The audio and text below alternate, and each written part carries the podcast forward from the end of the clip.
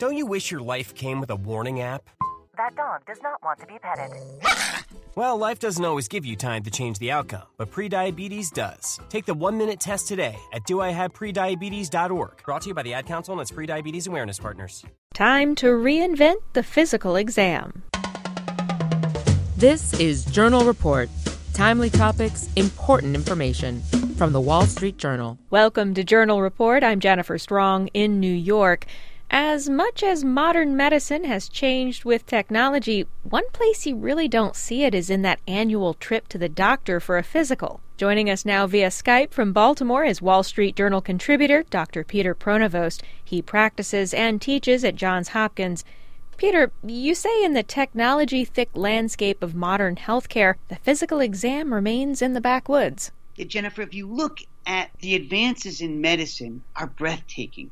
We could now cure cancers, we can mend minds, we can heal hearts. But when you go to that annual physical exam, it is the same as it was a century ago. You walk in, you disrobe, you say ah and open your mouth. You have somebody look into your eyes. We listen to your heart with a stethoscope, and it hasn't changed much. And the problem is, it could be made so much more effective if we leverage technology to support it. You note in your piece a number of interesting technologies that exist but haven't made it into the doctor's office, including the next generation of stethoscope. What's that like? Well, Jennifer, when you look at advances in technology, there's some very focused things that can help us. We still listen to your heart and your lungs to diagnose disease or to see if you have an arrhythmia or if you have a heart murmur but that relies on us hearing and then interpreting it. There's computers now that could elevate the sounds or augment the sound so it's easier to hear because some of these could be really, really subtle, like the lub dub or hearing a whoosh if there's a murmur of blood flowing back. And they could actually listen to those sounds, and a computer could interpret it to say, hey, this sounds like you might have a murmur, or this sounds like it's something more serious. You better go and look at it. And what it would do would be reduce the risk of diagnostic errors and more quickly tell the patient whether you're worried or you're not worried at all. What about high tech goggles? You mentioned those that track minuscule eye movements. What do those tell you? Jennifer, that technology is fascinating and a great example of the power of what we can do with leveraging technology. My colleague David Newman Toker, who is studying this, found that when people show up in to the doctor's office or the emergency department with dizziness, much of it is benign, but there's some of those patients that are actually having a stroke. And of course, we'd want to treat it. And the best way to diagnose that stroke isn't with some fancy imaging. It's actually through a physical exam looking at subtle eye movements. Very subtle that there may be several hundred people in the country who are experts in reading them accurately to say stroke, no stroke. Well, we could try to train people to be those experts, but this is very, very subtle. What we've done is we've used goggles that the patient puts them on, it records the patient's eye movements, and then a computer interprets them if those eye movements are consistent with the patient having a stroke. There's some 30,000 missed strokes from this dizziness a year in the US. The broad use of this technology could dramatically reduce those risks. Also, you say in an age of wearable health apps and remote patient monitoring, there's a lot of data out there that could be useful to doctors. Well, Jennifer, you're absolutely right. And that data is growing. So patients are wearing mo- monitors at home that tell us about their glucose, that tell us about their weight, that tell us about their blood pressure, that tell us about their mood, that all which could give us vital information to help patients stay well and thrive.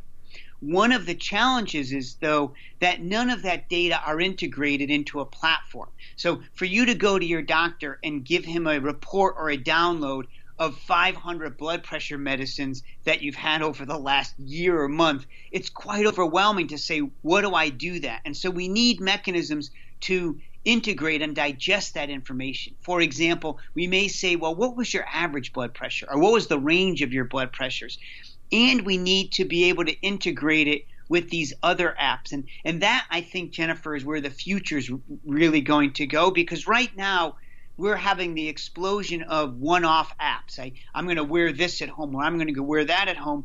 but they're all separate pieces of data. And the patient has to wear different devices, but then the physician has to try to integrate those. And I think what we will be seeing in the future is those data will all be integrated into a platform, just like the cockpit of an airplane. You wouldn't think of going into a cockpit and having the data from the landing gear not be sent to the cockpit so the pilot could see if the landing gear is up or down. But that's how it is right now when you come into your doctor's office. We think that's going to change, and patients will be far better off for it. We're talking about the annual physical exam with Peter Pronovost, and you're listening to Journal Report from the Wall Street Journal. Don't you wish your life came with a warning app? That dog does not want to be petted. Well, life doesn't always give you time to change the outcome, but prediabetes does. Take the one minute test today at doihaveprediabetes.org. Brought to you by the Ad Council and its prediabetes awareness partners. Thanks for listening, everyone. Peter, you say a problem is the hodgepodge way our healthcare system has introduced technology. How do we address this? Jennifer, on the one hand, this explosion of innovation is really beneficial, but it's been happening with this a thousand flowers bloom mentality rather than being it is designed to fit into an integrated system. Let me give you an example. For our personal technology, it makes sense to have all this unencumbered innovation. But you wouldn't go add a new app to a plane without testing it or making sure it feeds into the cockpit so you can see it. You wouldn't do it on a submarine or in an uh, in the nuclear industry where stakes are high. Well, healthcare is one of these high stakes industries, but we haven't brought systems engineering or system integration approaches to this. So, yes, we need to call for innovation to solve problems, but we have to make sure that those technologies are integrated, they fit into a platform, and they actually feed information to help patients stay well. I am pitched probably a dozen new apps a week. Some may look like they're great potential and they're really innovative, but none of them talk to each other. So every one of them requires a new interface. I have to test them. We have to see if they actually could be used safely. And what we think the future will be will be much like it there is for the submarine industry right now. And it's a great met- metaphor, Jennifer. The submarine industry ensures that there's always a state of the art submarine ready at the beck and call. Now, technology changes and it advances. So when they have a new problem to solve, they put out a call for innovation and it stimulates it and people go invent new things. But that innovation has to be integrated and fit into the submarine so that it works as a seamless whole.